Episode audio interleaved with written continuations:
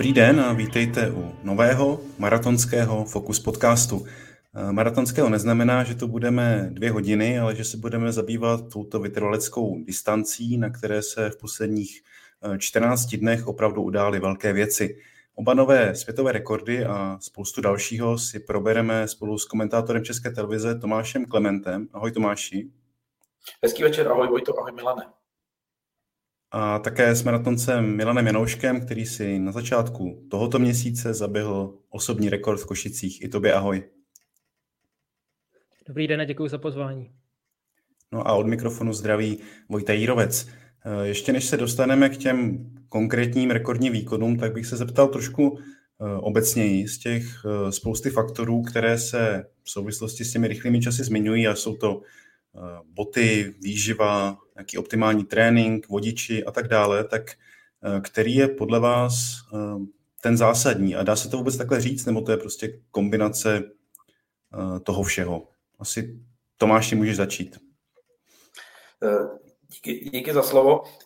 Tohle určitě je samozřejmě otázka především na Milana jako zkušeného běžce a toho aktivního běžce, ale já jsem přesvědčen, že to je právě kombinace.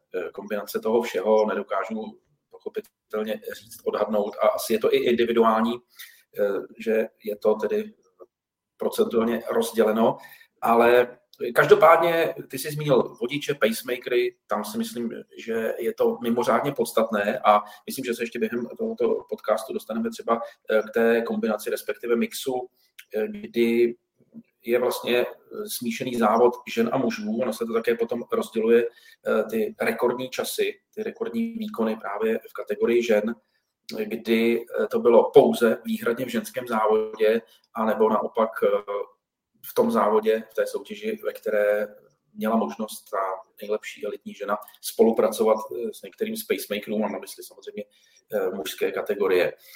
A takže asi teď předám určitě tedy slovo Milanovi. A rád bych od něj právě slyšel i názor právě na ty pacemakery, na vodiče třeba. Kolik vodičů je potřeba, tak aby byl dosažen ten optimální výkon? Děkuji za slovo. Já souhlasím s tím, že to bude patrně kombinace všech těch faktorů. Když začneme s těmi vodiči, tak možná, že to nebude až tak markantní, protože když jsme viděli výkon Kelvina Kiptuma v Chicagu, tak tam naopak bylo paradoxní, že on ty pacemakery už někdy v polovině závodu v zásadě předbíhal a korigoval si je tam a bylo vidět, že je vůbec nakonec ani nepotřebuje k tomu svému skvělému výkonu. Takže ty pacemakery budou patrně hrát větší liv pro ženy. Assefaová měla v Berlíně pomoc pacemakera, určitě mu také může děkovat za ten dobrý výkon. U těch žen občas je to přece jenom trochu impulzivnější výkon. Zase bylo to třeba vidět v Chicagu u Hassanové, kdy oni třeba rozběhnou tu první polovinu výrazně nad svoje možnosti a potom ke konci na to doplatí. Ale když jsme mluvili o těch faktorech, tak zásadní věc, která se změnila v posledních letech, je občerstvování při závodech. Ještě i současní elitní čeští vytrvalci, když začínali běhat maratony, tak to běhali na vodu a dneska je v zásadě naprosto obvykle, že maratonci občerstvují každých 5 kilometrů a občerstvují tolik těch sacharidů, kolik v minulosti se vůbec nemyslelo, že to lidské tělo je schopno absorbovat. Takže to hraje ohromnou roli a je vidět, že ty maratonci potom jsou schopni udržet to vysoké tempo až do konce závodu. Takže asi se dá říct, jak jsem trošku předznamenal, že to je prostě směs těch různých faktorů, které všechny šly dopředu oproti, já nevím, 10 letům zpátky, možná i 5 letům zpátky. Jedno takový velký téma, který se samozřejmě vždycky zmiňuje, tak jsou boty s těmi různými novými technologiemi, ať už to je ta pěna, ty různé pláty a tak dále. Mně v této souvislosti přijde vlastně jako docela škoda, že jako první věc, kterou člověk po takovémhle rekordu se kouká, tak je, jaká to byla značka bot a jaký to byl model a kolik ty boty vážily a tak dále.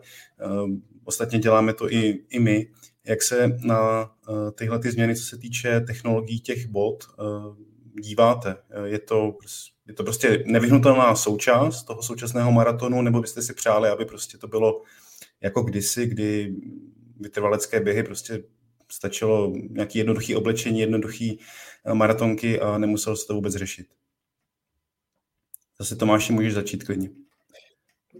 Já se na to dívám poměrně, tedy na můj vkus, já jsem obvykle konzervativnějšího zaměření, co se týká atletiky a jejího vývoje, ať už jde o třeba ty nové disciplíny a podobně, ale v tomhle jsem určitě v uvozovkách tím pokrokovějším, protože já si myslím, že to je naprosto v pořádku, tenhle ten vývoj. Nejde o nějakou, ano, je to technologie, pochopitelně to ano, ale přeci nejsou to nějaké technické vymoženosti, nejsme u motorismu. Tady bych viděl skutečně, že je to naprosto v pořádku a ta doba si žádá nové technologie i v té obuvi. Myslím si, že to je v pořádku. Rád uslyším samozřejmě Milanův názor zase co by vrcholového aktivního sportovce, ale ještě můžeme připomenout právě Vojto třeba 60. léta, kdy a tím proslul nejvíc Abebe Bikila, olympijský šampion z Říma a pak z Tokia, který vlastně běhal bos a byl konkurenceschopný a dokázal vítězit, ale to samozřejmě je jen spíš taková teď nadsázka a trošičku odbíhám od tématu, ale je to zkrátka ten vývoj, je to takový ten background, který potom postupuje dál a dál a zase uvidíme, možná za 20 let se budeme divit, co nám všechno připraví ty nové technologie, ale já bych byl otevřený tomuto. Samozřejmě kolem těch nových bot, kterým se někdy teda přezdívá i superboty, což já úplně nerad vidím tuhle zkratku, tak se nedal zastavit a v zásadě je to výhra pro všechny zúčastněné, protože světová atletika, pořadatelé závodů chtějí vidět další a další rekordy. Běžci díky těmto botům spíše než by mohli běžet rychleji, tak díky nim mohou mnohem tvrději trénovat, protože ta regenerace po těžkých trénincích i závodech je v těchto botech mnohem rychlejší. Zkrátka ty boty pošetří ty nohy běžce o mnohem víc než ty dřívější modely. A když dneska máme to ústřední téma, ty světové rekordy, tak samozřejmě to je výhra i těch dvou značek, které nebudeme jmenovat. Jedna Obouvá, Assefovou a druhá Kiptuma, protože oni si teďka rozdělili vlastně ty světové rekordy mezi sebe. Je to 1-1 a zase to může nějakým způsobem pohnat ten vývoj dopředu. Je to taková válka mezi těma sportovníma značkama. Na druhou stranu, když bych to měl ještě nějak dát do kontextu, tak občas skutečně, když tu ty články o těch botech, tak se nestačím divit, protože kdyby byly tak zázračné a všichni v nich dokázali běhat o tolik rychleji, tak když se podíváte třeba na výsledky Běchovic, což je podle mě dobrý příklad závodu s více než, nebo s velmi dlouhou historií, tak když se podíváte na ty výsledky za posledních 30-40 let, tak ty časy jsou relativně konstantní a nejsou tam žádné velké výkyvy. To znamená, neznamená to, že od doby, dejme tomu od roku 2019, když ty boty se začaly masivně používat i v Česku, tak ty výkony nevystřelily úplně do nějakých předtím neprobádaných hranic, takže Běchovice se neběhají po 30 minut, aspoň mezi českými běžci a ty výkony jsou skutečně pořád poměrně konstantní, což je podle mě hlavní důkaz, protože ty boty spíše teda pomáhají jejme tomu v té regeneraci a můžou prodloužit eventuálně i kariéru těch běžců, ale nepřinesou vám nějaké nadlidské časy jen tím, že si je prostě zavážete a vyběhnete.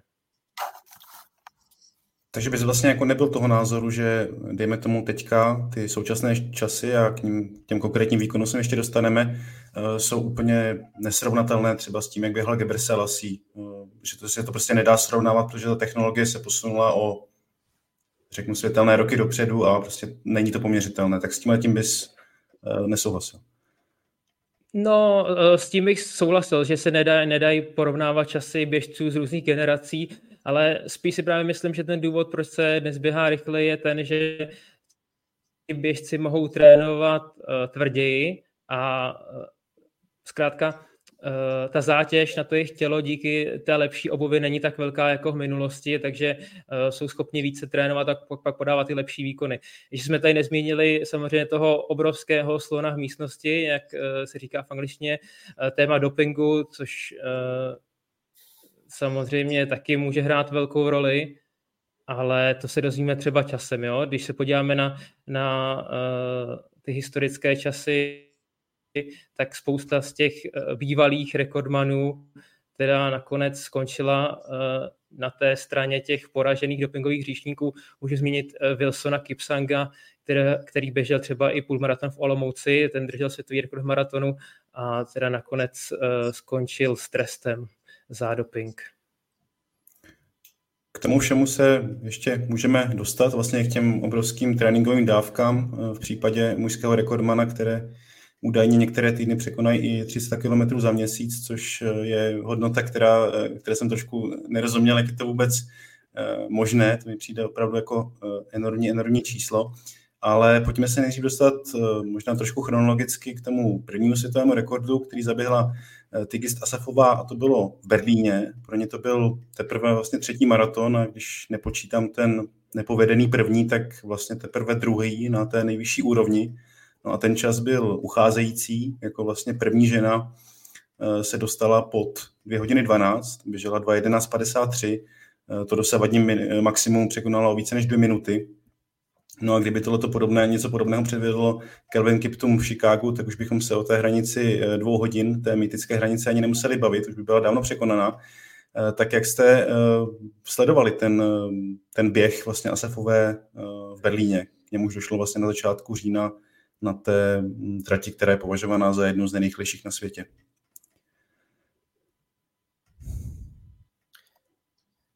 No, mě to překvapilo. Já jsem vlastně stále čekal, kdy dojde k případné nějaké krizi. Samozřejmě, že jsem jí to vůbec nepřál. Přál jsem si, aby skutečně došlo k překonání světového rekordu. A to, jak se Vojto zmínil, ten rozdíl od předchozího rekordního času, to mě opravdu zaskočilo. To se přiznám, že jsem třeba v koutku duše doufal, že padne právě ta hranice 2 hodin a 12 minut. Nakonec se to stalo o 7 sekund. Ale je to pro mě neuvěřitelné. Já jsem si vlastně ještě ten den po tom shlédnutí berlínského maratonu probíral všechny rekordní progres vlastně nejlepšího světového výkonu postupně, jak k tomu docházelo, a tohle je opravdu výjimečné i v mužské kategorii. Tam ono to na první pohled třeba vypadá v mužské kategorii, že došlo k překonání světového rekordu, teď trošku předbíhám zase do Chicaga, ale bylo to o 34 sekund, což není málo, ale je to tak obvyklé. Ono, ta půl minutka, 40 sekund, to je v podstatě taková norma. Zkrátka se ukrajovalo směrem k té dvouhodinové hranici, takhle obvykle, ale to, co opravdu předvedla Assefaová, to bylo pro mě naprosto výjimečné. Skoro jsem měl slzy v očích, to přiznám. Kdybych to komentoval, tak jsem v emocích víc. Já bych asi navázal na to, co říkal Tomáš. Je to právě poměrně zajímavé, že ty rekordy v tom ženském maratonu dost dlouho stagnovaly. Vlastně od té doby, co Paula Radcliffová zaběhla 2:15, tak se dlouho čekalo, pak Brigid Kosgeiová zaběhla 2:14, ale v podstatě hodně dlouho se ten ženský rekord v maratonu moc nehýbal, zatímco muži to právě po těch půlminutkách nebo minutkách sráželi dolů. Takže dalo se očekávat i po tom, co jsme třeba viděli už dříve ženský rekord v půlmaratonu na úrovni asi 62 minut, že ty ženy jako rozhodně mají na rychlejší čas. No ale taky rozhodně bych nečekal, že to předvede zrovna Assefaová v Berlíně. Ne, že by to byla špatná běžkyně, to určitě ne. Ona koneckonců už loni v tom Berlíně běžela trativý rekord 2:15, ale to, že to srazí o tolik, tak to asi nečekal vůbec nikdo. Zase se spekulovalo o tom, jak se to vlastně stane, že běžkyně, která běží teprve třetí maraton v životě a má teda spíš ten background z těch středních tratí, protože ona byla původně půlkařka, byla i na olympiádě, ale nepostoupila ani z rozběhu, tak asi na to nikdo nemá úplně jasnou odpověď, ale je fakt, že ta její maratonská kariéra je trochu zklesaná tím, že ona teda běžela ten maraton teprve po třetí, ale už ten druhý běžela za 2:15, jak jsem zmínil, a ten první v Riádu sice běžela asi kolem 2:30, ale co jsem četl, tak to samozřejmě Riád, Saúdská Arábie, těžké klima, ale i tam to rozběhla hrozně rychle, akorát v druhé polovině hodně zpomalila, ale už tam běžela na nějaký čas třeba kolem 2:18, takže tam to akorát tenkrát nevyšlo, ale evidentně je to ambiciozní maratonkyně. Trénuje ji jeden z nejzkušenějších etiopských trenérů a ten se vyjádřil, že je to nejlepší maratonská etiopská běžkyně, kterou kdy viděl, s největším potenciálem, tak asi zřejmě to teda bude nějaký výjimečný talent, který teďka se naplno rozvinul. Tak to je co říct. Pardon. Ještě bych doplnil, že když Milan zmiňoval vlastně ten souboj nebo v uvozovkách válku těch dvou společností, které se podílejí na té novodobé technologii bot, tak zase, když to vezmeme národnostně, tak Assefaová, to je vlastně historicky první světová rekordmanka z Etiopie v maratonu, na maratonské trati, a to je pochopitelně také velice zajímavý a ostře sledovaný souboj dlouhodobě, Kenia versus Etiopie, především ty nejvýraznější vytrvalecké africké velmoci. Takže v tomhle je to momentálně taky 50-50. Máš pravdu. Ještě mě vlastně napadla, jestli můžu jenom dodat ještě jednu věc, kterou jsem chtěl taky zmínit, jenom taková zajímavost. Ta Assefaová to běžela teda v botech jedné značky německé, v jejich nejlehčím modelu v historii.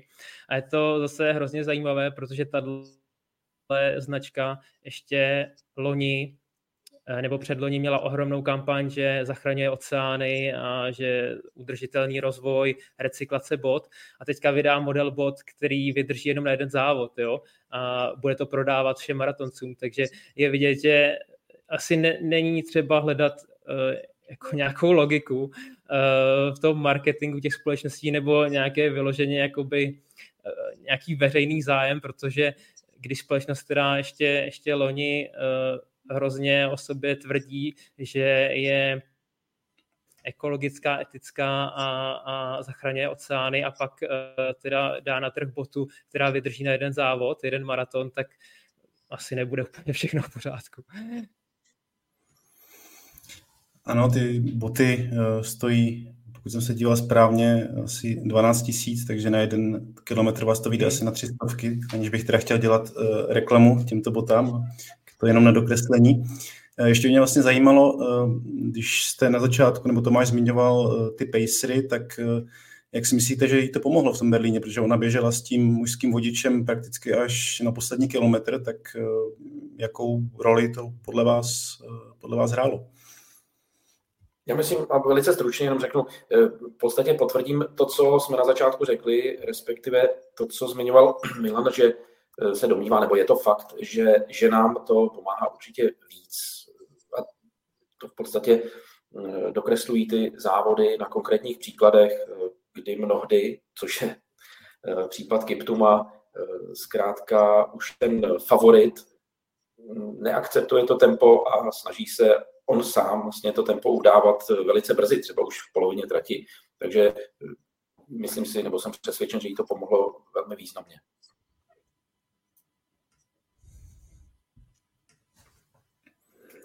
Jo, asi k tomu není co dodat. Zase, kdyby na to neměla, tak jí ani sebelepší vodič určitě nepomůže. Konec konců bylo vidět na tom zrychlení v závěru, že měla ještě spoustu sil, ale spíš je to velká pomoc při občerstování, protože jí může podávat láhev. A druhá věc je, že hlídá tempo a ona se nemusí složitě počítat a strachovat se, jestli běží ještě v tom tempu, které si stanovili. Já jenom poslední věc k tomuhle berlínskému maratonu, když jsem viděl, jak tam předbíhá Jarreda Warda, což je jeden z nejznámějších, nejzkušenějších amerických maratonců svého druhu, nebo své doby byl považován za vůbec toho nejlepšího, tak jsem si říkal, no tak to je teda opravdu čas velmi, velmi dobrý. Pojďme se možná teďka ještě posunout už do toho Chicaga, ale ještě k tomu ženskému závodu. Zastavil bych se u Sifan Hassanové, která kdyby se právě ten chicagský maraton konal o měsíc dříve, tak by alespoň na chvíli ten světový rekord držela, protože tam běžela 2:13:44, což je momentálně druhý nejlepší čas historie. Mě to ale zajímá vlastně v tom kontextu, že vlastně v srpnu získala 2 medaile na mistrovství světa, bylo to na 15 a na 5 kilometrech, nebo 5000 metrů, tak je podle vás právě ona tou nejkomplexnější běžkyní v současnosti a možná, nechci to úplně nafouknout, ale možná i všech dob?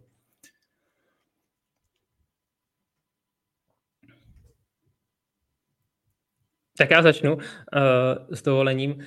Netroufám si tvrdit, jestli všech dob, ale v současnosti asi rozhodně, protože ona drží v současnosti všechny evropské rekordy od 1500 metrů až po maraton. A co týče těch světových časů, tak myslím, že je všude v top 10, možná skoro v top 7. A ty její výkony jsou neuvěřitelné právě v tom kontextu, že ještě nedávno závodila v Budapešti na mistrovství světa a teďka běží maraton. Zároveň to byl pro ní už druhý letošní maraton, že běžela v dubnu v Londýně. A šla do toho opět teda po hlavě. Půlmaratonem probíhala asi za 65 minut, takže ještě rychleji než ta Assefaová. A vypadalo to, že poběží na ten světový rekord, že ho třeba i překoná, ale pak teda v druhé polovině už neměla tolik sil. Zároveň to Chicago je, řekl bych, těžší trať. Jak už si zmínil, kdyby Kiptum běžel v Berlíně, tak pravděpodobně už by to bylo po 2 hodiny.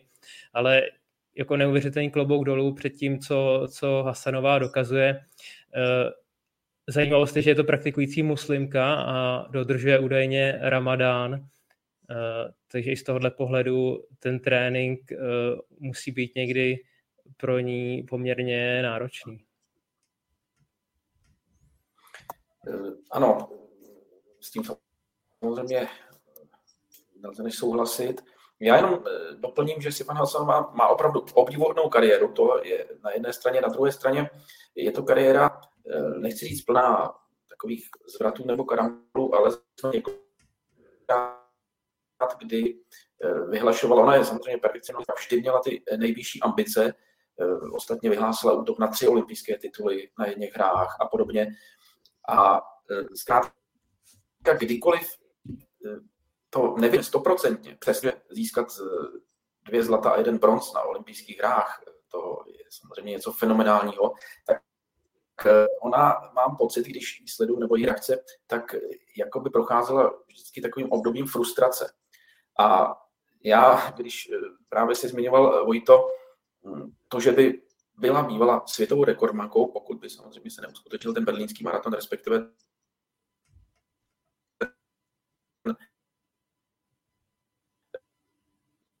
výkon Assefaové, ale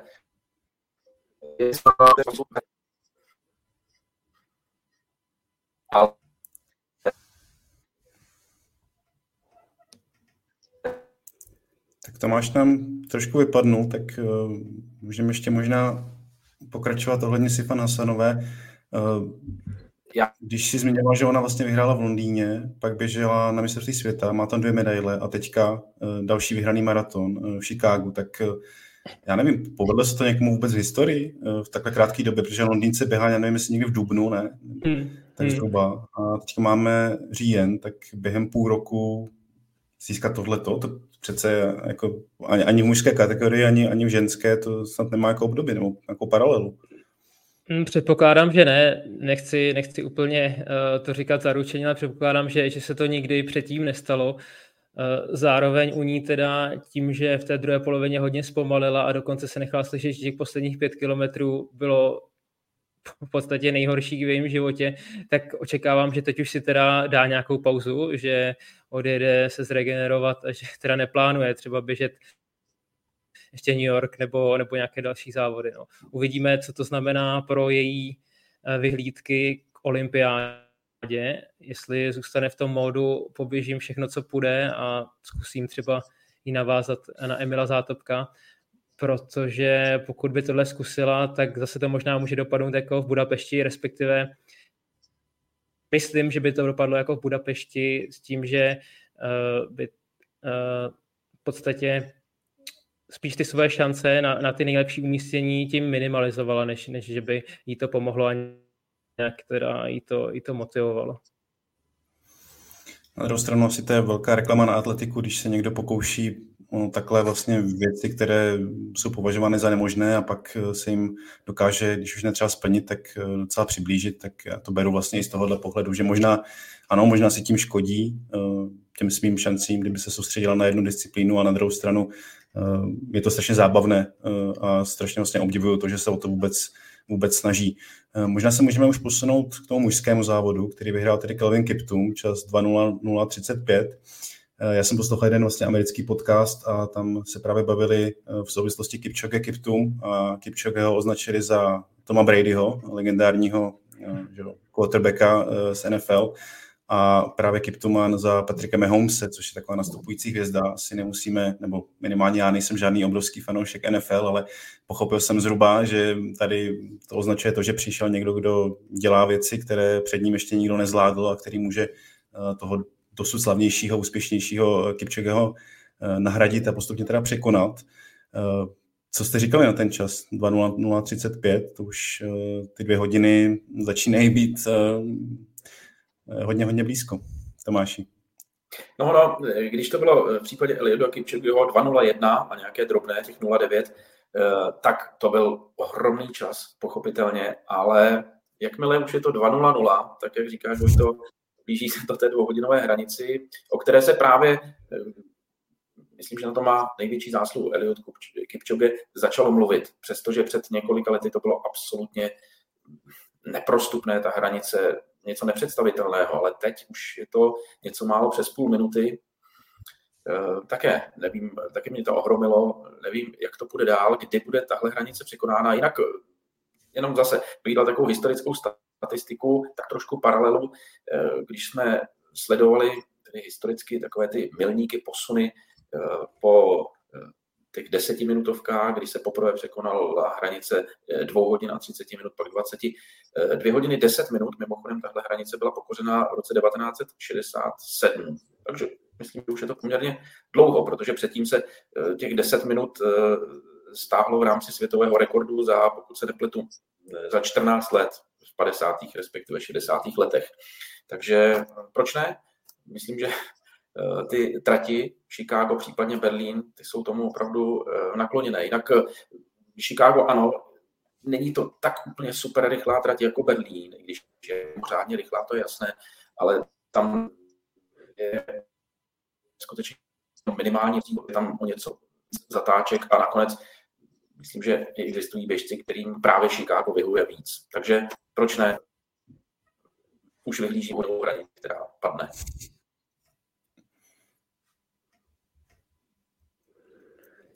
V Chicagu bylo letos ideální počasí, což ne vždycky úplně se daří. Tak je pro běžce určitě příjemné, že tím, že je to americký maraton, tak je tam teda i zase trošku větší finanční výdělek než třeba v tom Berlíně. Ale když jsi zmiňoval na úvod Eliuda Kipchogeho, tak mě zaujalo, že docela dost fanoušků spekulovalo teďka v posledních dnech, kdy už konečně pogratuluje Kiptumovi k tomu překonání světového rekordu a zatím se to teda nestalo, tak nevím, jestli to ještě nastane. Přijde mi, že Eliud Kipchoge asi ani sám nečekal, že ten rekord padne tak brzo, protože vím, že už se v minulosti ho na Kiptuma vyptávali, protože samozřejmě Kiptum už teda ze svých 3 maratonů má průměr 2:01, takže on samozřejmě patřil mezi ty běžce, o kterých se čekalo, že třeba jednou ten rekord můžou překonat.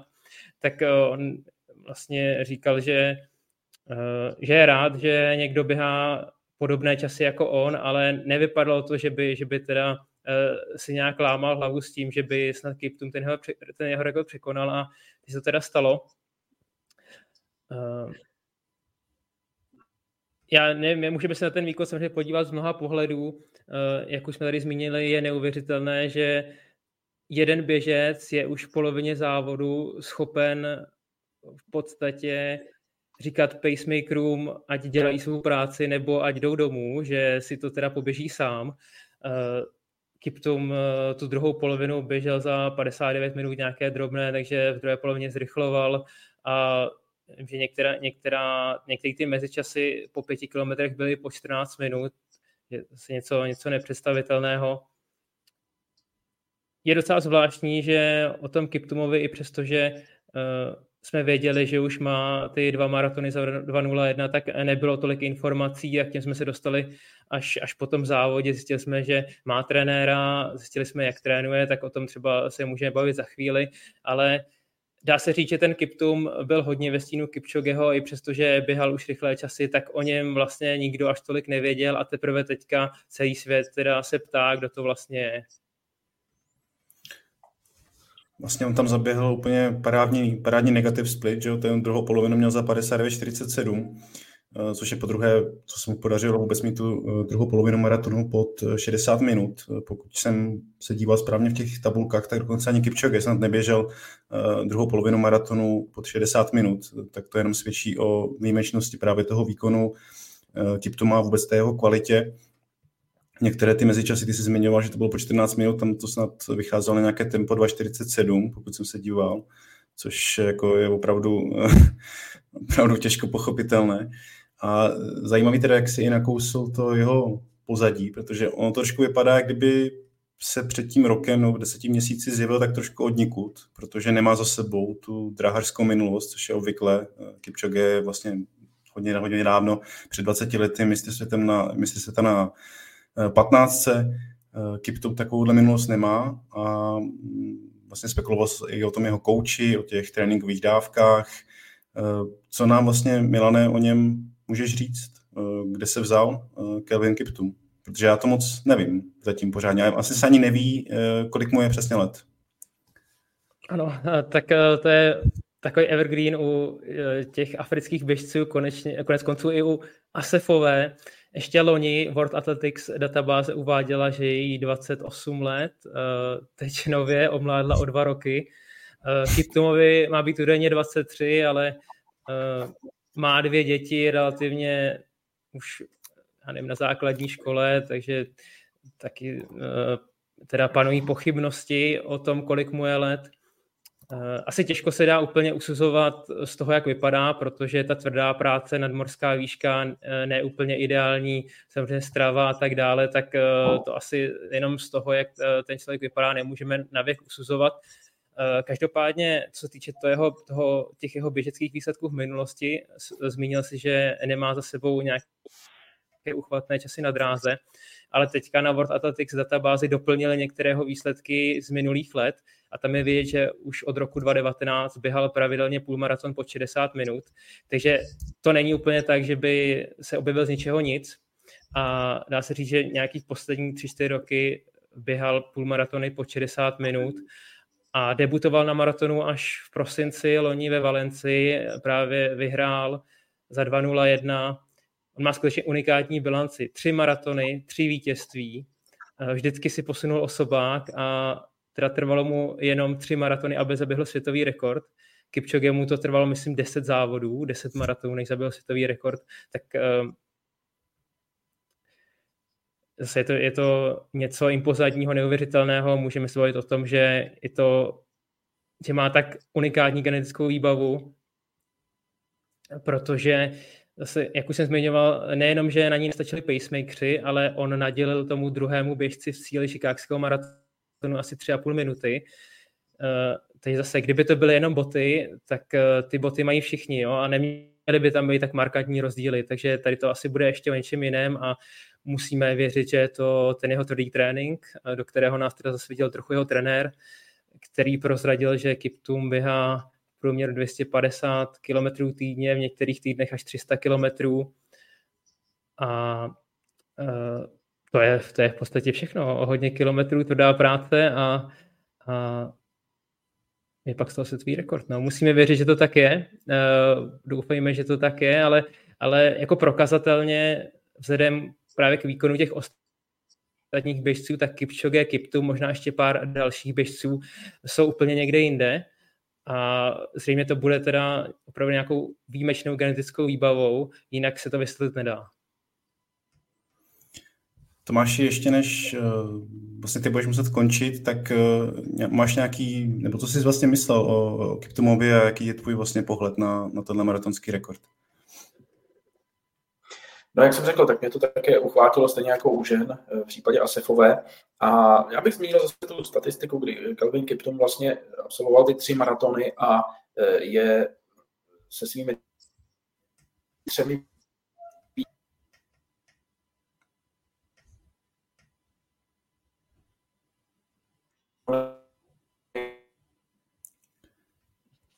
Tak se omlouváme za technické obtíže s připojením, ale myslím, že Tomáš... To znamená, jeho a Kiptuma, protože je to odcházející a nastupující generace, 2 superhvězdy. A moc jsem zvědav, jak se popasují, jednak tedy budeme rádi za tu přímou konfrontaci na dráze v závodě a potom to, co se bude odehrávat případně v médiích, na sociálních sítích a podobně. Bude to určitě hodně zajímavé. Tomáš, jak už jsem říkal, ty už musíš z pracovních důvodů končit, tak i tak díky za tvůj čas a tvůj pohled na maratonské dění posledních týdnů. Díky moc. Díky moc za pozvání. Ahoj Vojto, ahoj Milane. Hezký večer. Ahoj. No a s Milanem budeme pokračovat dál. Mě tam zaujalo právě ty tréninkové dávky. Dovedeš si to vůbec představit? Běžet 300 km týdně, když to v přepočtu vezmu, já vím, že se to takhle přepočítat nedá, ale tak je to maraton denně, no? Plus minus, spíš plus teda. Tak já osobně jsem maximálně běhal v týdnu lehce na 200 km, takže představit si to dokážu, protože já jsem to běhal při práci, takže asi já takhle bych to řekl. Jeden můj bývalý trenér říkal, že jako běhat hodně kilometrů umí každý blbec, takže samozřejmě hodně lidí si to přečte a podívuje se nad tím, ale ono skutečně tohle je spíš otázka vůle a času a schopnosti teda nějak to zregenerovat. Ultramaratonský bůh Sorokin určitě taky běhá 300 km týdně, takže to samo o sobě podle mě není nic úplně neuvěřitelného nebo nereálného i pro lidi, co žijou třeba v Česku nebo ve střední Evropě. Druhá věc je, v jakém tempu samozřejmě on tu dle kilometráž absolvuje. Dá se říct, že v Kenii dneska většina běžců trénuje podle modelu, který tam přivezl italský trenér Canova a ten systém je postavený na tom, že oni běhají poměrně hodně kilometrů v maratonském tempu a třeba, nebo aspoň na hraně toho maratonského tempa, takže tam, když jsme viděli nějakou tu ukázku toho tréninku, tak ten Kiptum jde třeba 2x týdně 30 kilometrů nebo 35 kilometrů v tempu třeba jenom o 5 sekund pomalejším, než je závodní tempo maratonu, takže to je něco, co už samozřejmě by většina smrtelníků nezvládla, a druhý den by prostě nebyli schopni znova jít běhat. Jo. Takže to je na tom asi to skutečně to, co vlastně odlišuje ten jeho trénink třeba od tréninku někoho, kdo má jenom výdrž a taky byl schopen každý den vstát a dát těch 40 km denně. No, když jsem se četl nějaké reakce jeho trenéra, které se právě ptali na ten tréninkový plán, tak on myslím říkal, že by si sám přál, aby právě Kiptum běhal některé ty rychlé běhy pomaleji, protože z dlouhodobého hlediska si není úplně jistý, jak dlouho to může vydržet, tak já bych si přál, aby tomu tak, aby samozřejmě to vydržel, aby nepřišla nějaká zranění, ale i z toho, co jsem tak pochopil od právě toho jeho trenéra, to trošku vypadá, jako, že docela hazardují na nějaké té hraně případného přetížení a zranění. Zatím mi to vychází, ale těžko asi odhadovat, jestli nemůže mít Kiptum takhle třeba podobně dlouhodobou nebo dlouholetou kariéru, jako například Kipchoge, kterému je vlastně ten věk samozřejmě taky asi není úplně definitivní číslo, ale samozřejmě někde před 40 nebo kolem 40. Těžko říct, jestli to může člověk dokázat tímhletím stylem, jako teďka trénuje Kiptum, vlastně i z toho pohledu, že on za sebou, jak jsme říkali, nemá tu drahařskou minulost, že by se postupně to navyšoval, on prostě běhá takovýhle dávky už teď, no. Těžko soudit, samozřejmě já z mé pozice to nikdy jsem neběhal 200 km týdně, takže nevím, jaký to je, ale na to 300, ale budu si přát, aby to vydržel. No každopádně hodně se mluví o tom, kdy se tíhleti, vlastně dnes se dá říct teda dva nejrychlejší muži historie střetnou v jednom maratonu. Mluví se o tom, že by to mělo být na olympijských hrách. Myslíš si, že se můžeme toho střetnutí dočkat třeba ještě předtím? Mluvilo se i o Londýně, případně o Tokiu. Já předpokládám, že jejich manažeři jim poradí, aby nešli proti sobě a že skutečně jediná šance je na té olympiádě v Paříži, takže nepředpokládám, že by se střetli předtím v nějakém závodě, že jediná šance je asi ta olympiáda. My jsme tady trošku teda Kipchogeho pohřbili, ale je pravda, že on pořád teda je jediným člověkem na planetě, který běžel maraton po 2 hodiny, byť to bylo teda v tom experimentu ve Vídni v Práteru v roce 2019, kdy běžel 1:59:40 tuším, takže on stále teda je tím jediným člověkem, který běžel po 2 hodiny, byť to není výkon, který by se dal teda uznat z hlediska atletických statistik, ale to ještě teda pořád si může teda nějakým způsobem držet jako svoji pýchu. A bude hodně zajímavé, pokud se oba dva teda v Paříži postaví na start maratonu, protože pokud by Kiptum udržel tu fazónu, tak myslím, že je velmi reálné teda, že by ten maraton vyhrál a to by asi pro Kipchogeho nebylo úplně slavné odcházení. Je to tak, no možná i díky tomu, že běžel těch 1:59:40, tak mu negratuloval, protože se pořád považuje za nejrychlejšího muže současného maratonu. To byla samozřejmě nadsázka, ale kdybys měl říct teďka, tak koho bys považoval vůbec za favorita, protože ono se hodně mluví o tom, že ta trať v Paříži má být docela kopcovitá, což, jak jsme viděli letos na jaře v Bosnu, tak Kipchogemu možná nemusí úplně vyhovovat, protože tam nechci říct, že vyhořel, ale na své poměry se mu to prostě nepodařilo a skončil daleko za vítězem. Pokud Kiptum poslechne trenéra a dá si teďka nějakou závodní pauzu, protože šel 3 maratony v rozmezí prosinec až říjen, tak myslím, že on bude jednoznačným favoritem. Tam asi není o čem spekulovat. Takže tam je to celkem jasné, pak samozřejmě tam budou Etiopani a další, ale když jste tak jako odskočení od zbytku, a což on je v řádu teda minut, tak on je tím jasným favoritem. No vlastně celý ten keňský tým, pokud to teda dopadne, takže pojede Kipchoge, Kiptum a možná třeba Evans Chebet, což je vítěz do posledních Bostonu i newyorského maratonu, tak to je opravdu sestava z říše snů. Já nevím, je to nejlepší tým, který kdy kdo vyslal na olympijské hry, nebo potenciálně vyslal, protože to je přece jako představa, že tyhle 3 poběží o olympijské zlato v jednom závodě, tak to se teda začínám těšit na Paříž. Těšil jsem se i předtím, ale teď se těším o to víc. Zároveň jako řada těch etiopských a afrických běžců nebo etiopských a keňských je známa tím, že ty maratony olympijské nedobíhají, takže je klidně možné, že vyhraje Kiptum a Kipchoge a Evans to zabalí, takže jako i tento scénář si dokáže představit. Zároveň je možné, že Kiptum prostě se zraní a ani tam neodcestuje, takže jako možné je všechno, ale teďka v současnosti myslím si, že teda nemá skutečně konkurenci, no. Škoda, že se nepotkali s Kipchogem v tom Berlíně.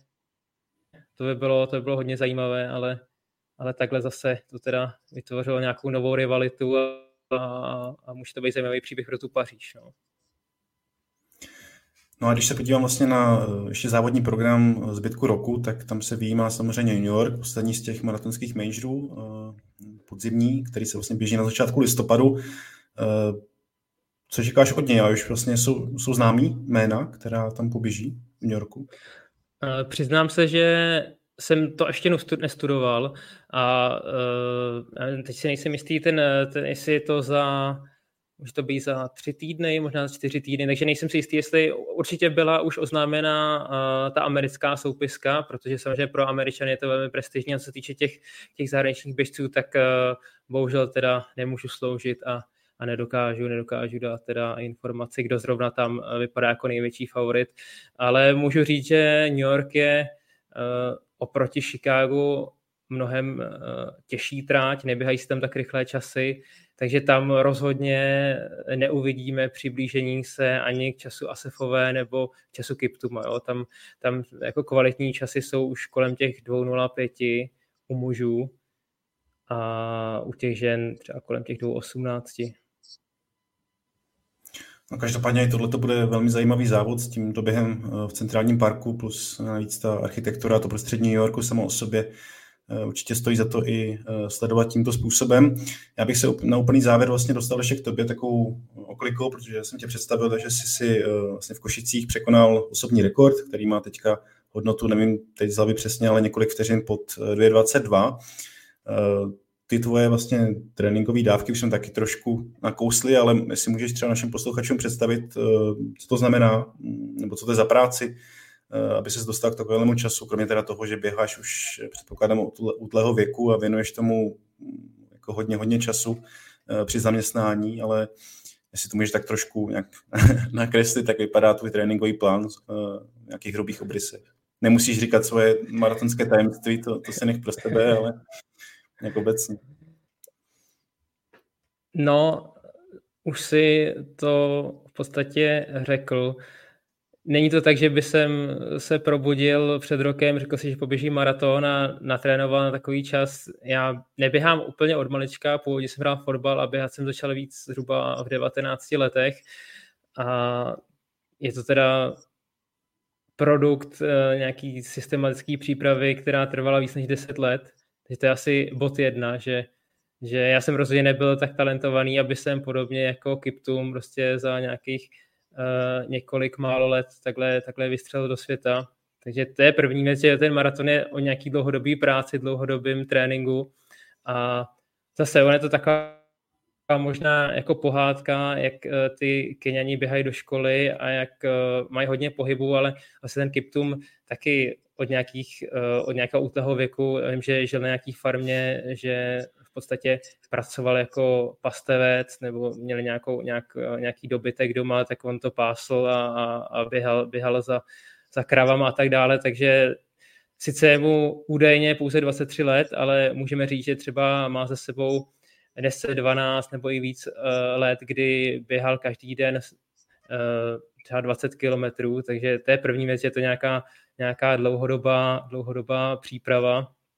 No a to, můj třeba trénink na maraton byl trochu specifický tím, že jsem běhal i kratší závody na dráze, ale je to postavené na nějakém intervalovém běhu v tempu zhruba závodu na 10 kilometrů, pak tempových bězích od 20 do 30 kilometrů v tempu trochu pomalejším než je maraton a pak samozřejmě nějakým dlouhým běhu o víkendu, ale není to žádná rocket science, nějaká velká věda, je to spíš skutečně o té trpělivosti a dlouhodobé práci. Naštěstí ten maraton je tak milosrdná disciplína, že i netalentovaní běžci jako já jsou schopní tam zaběhnout relativně slušné časy, takže možná, že to může být i nějaká motivace pro ostatní, že zrovna v tom maratonu to není o tom, že se musíte narodit jako s nějakým výjimečným talentem, ale spíš u toho vydržet a mít taky štěstí na to nebýt často zraněný a díky tomu moc dlouhodobě trénovat. No. Mně se líbí tvoje skromnost, tak pro všechny posluchače je zatím spoustu tvrdé práce, nejsou zatím nějaké přelomové boty, ale skutečně to, že se něčemu věnujete takhle dlouhou dobu a třeba i ve chvíli, kdy se vám nechce, tak do toho prostě jdete a máte před sebou nějakou vidinu nějakého cíle a pak to může dopadnout tak, jako to dopadlo pro Milana v tom závodě v Košicích. No, tím asi můžeme naše dnešní povídání uzavřít. Milane, moc děkuji za tvoje postřehy a za tvůj čas. Díky moc. Já taky děkuji za pozvání. A myslím, že tady u dalšího nějakého vydání Fokus podcastu třeba i o maratonských distancích nebo i o nějakých kratších atletických, nějakých běžeckých potkáme znovu. Takže ještě jednou díky moc, díky všem posluchačům za zájem, za přízeň a dalšími díly podcastu se přihlásíme zase brzy. Díky moc, na shledanou. Hezký večer.